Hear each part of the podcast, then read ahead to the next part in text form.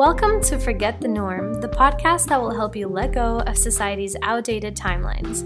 I'm Sophia. Are you ready for a chat?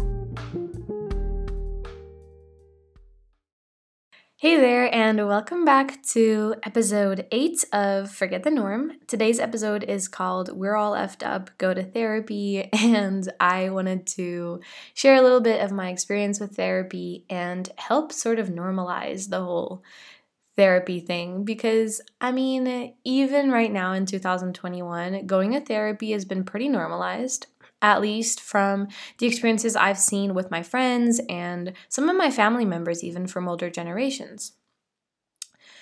But it's still a very iffy topic for a lot of reasons, and it isn't just related to stigmas, but also the fact that therapy can be very expensive. And this is something that you don't hear a lot of people talking about because, you know, maybe a lot of your friends or someone you know goes to therapy and they're all always talking about how beneficial it's been and how great and maybe you can't afford it no matter how many times you've looked around and tried to find an affordable therapist.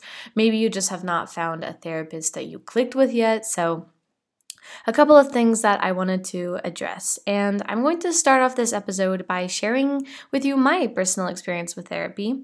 For those of you who don't know, I have a generalized anxiety disorder. Um, and that sounds really scary, but and it is. let me just let me not, you know, minimize it. It's very scary, but essentially what it is is that I worry more than other people in ways that sometimes become detrimental to me, but also hindering. Um, some people have social anxiety, for example, and being in a social environment makes them extremely, you know, nervous and uncomfortable. For me, it's not that. I'm actually a considered very high functioning for someone with a generalized anxiety disorder, and this looks different for everybody. My biggest issue is panic attacks. I had my first panic attack in 2015, I believe, and I was actually at a scary movie with my now ex and his sister, and I started having what I can only describe as uh, heart attack feelings. Like I felt like my heart was not doing what it was supposed to. I felt like tingling in my left arm. You know, all of the symptoms that you're told you'll have during a heart attack, I was having them. And I remember being so, so close to dialing 112 and wanting to be driven to an emergency room. I did not know what was happening, and the symptoms felt and probably were so real. And from that time, I just became extremely scared that it would happen again. I had a lot of nights where I wouldn't sleep because I would be afraid that my heart would stop. I was just engulfed by this fear of the moment where my next panic attack would happen. I remember I stopped going on trains without having someone who would be on the phone with me. I would always share my location. I was having a really tough time just doing things by myself because I was genuinely scared that I would die. Um, and I know that it sounds like an exaggeration, and I'm not going to sit here and try to convince you of what I feel, but if you ever hear of someone or you yourself are experiencing these things, please know that this is an actual thing and it's very, very scary. And, you know, you can go out there and get help for it. And you'll learn a little bit more about how I've been doing that um, a little bit later. The last sort of thing that happened that led to me actually seeking help was when I went, it wasn't January of last year, but the year before, I believe. So, January 2019, no, no, January of 2020, uh, sorry, right before the pandemic hit, I actually went to New York and Florida by myself. I flew out from Amsterdam and I went to meet a couple of friends there, but the first night I was in New York City by myself. So I stayed in this really cool capsule hotel. I actually documented the whole thing on YouTube. If you want to check it out, the link is in the description. But I stayed at this very cool capsule hotel in New York City, two minutes away from Times Square. And I was jet lagged and I was tired and I was intimidated by such a big city. I'd been there before, but it's intimidating when you're there by yourself.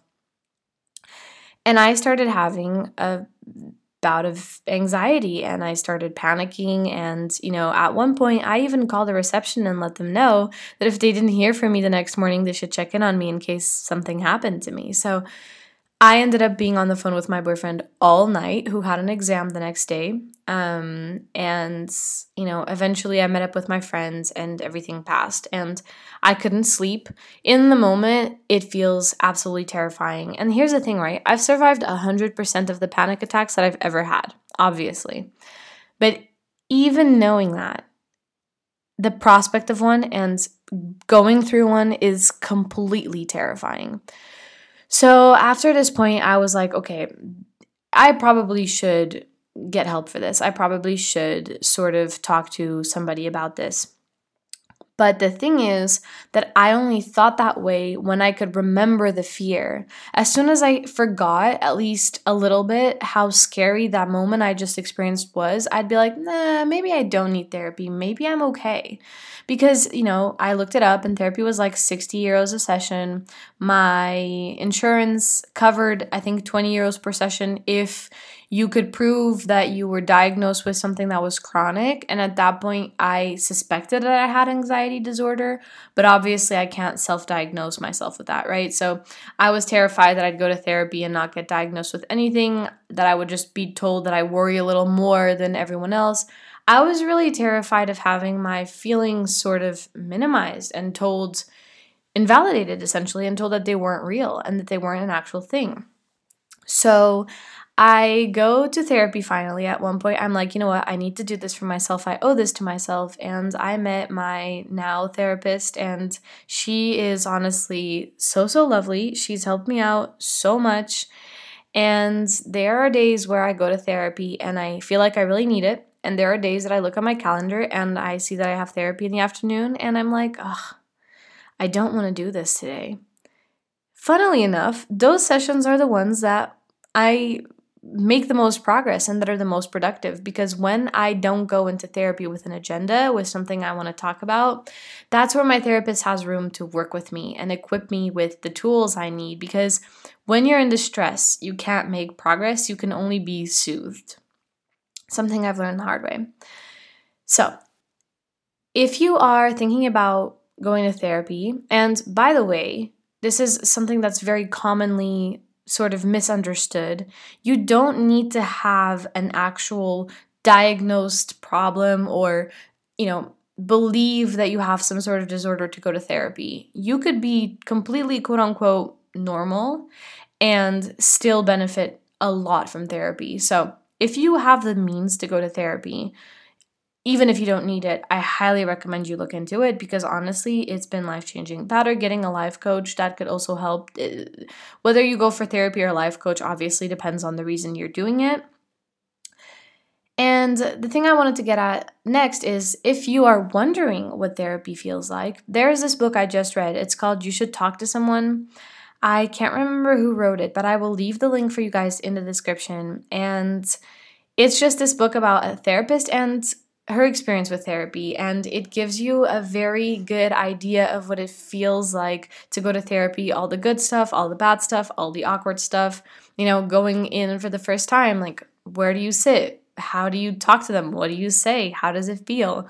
The book covers all of those things really nicely and i just read it even after i already go to therapy and i think that it was an amazing sort of bird's eye view into the experience. So if you're playing with the idea of going, um, highly recommend. I, for example, kept my therapist from Belgium even though I'm now in Portugal because keeping the same therapist, especially if you vibe with them, is really, really important. And then the next thing I wanted to talk to you about is finding the right therapist. So you've made the decision to go to therapy and you've found a clinic that is either close to you or that your insurance, you know, covers whatever it is. And you go in and have a conversation and there's nothing wrong with this person but you just don't vibe with them.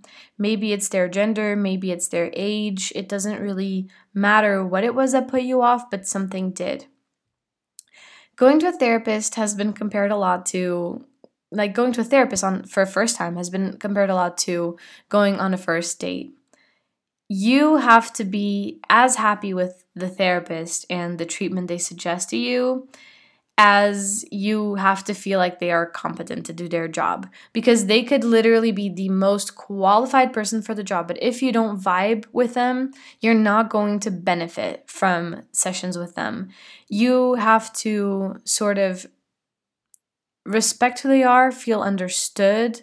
You have to feel like you can trust them. My therapist said this to me the other day and it's so important. She said you know this is your safe space to look into feelings and emotions you've had that maybe you wanted to dive into with someone, but just never felt like you had the right company, that you always felt alone to deal with these feelings.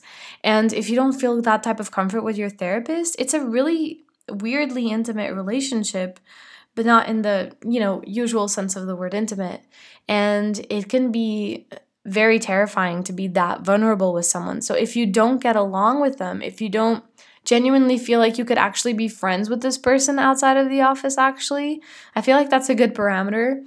Um, then you probably need to find somebody else. And there's absolutely no shame in finding someone else. And actually, therapists, quote unquote, break up with their p- patients all the time if they don't feel like it's a good fit. Again, these are all things that are like covered in the book. So I highly recommend you look into it. So, the prompt I wanted to leave you guys with today, and this was a pretty short episode, is Have you ever considered going to therapy and do you feel like you would benefit from therapy? Why or why not? And I want you to ask this question now because I feel like if you're listening to this podcast right now, you're in a good headspace. Even if you're not in a great mood, you're probably taking some time to yourself. Maybe you're on a bus or going for a walk or sitting somewhere at home working, but you're probably not very upset or emotional at this moment. So it's a good opportunity for you to check in with yourself and sort of be curious about therapy. And I highly recommend again that you look into that book because I feel like you might even just from the summary learn a lot. So yeah, that's your prompt for today, guys. As always, if you like this podcast, please, please, please consider leaving me a review. I will leave all the links that you guys need in the description. So, my Instagram, the podcast Instagram, my YouTube channel, everything. And I will see you guys in the next episode. Bye. Thanks for listening to Forget the Norm. And remember, it's your life you're living after all.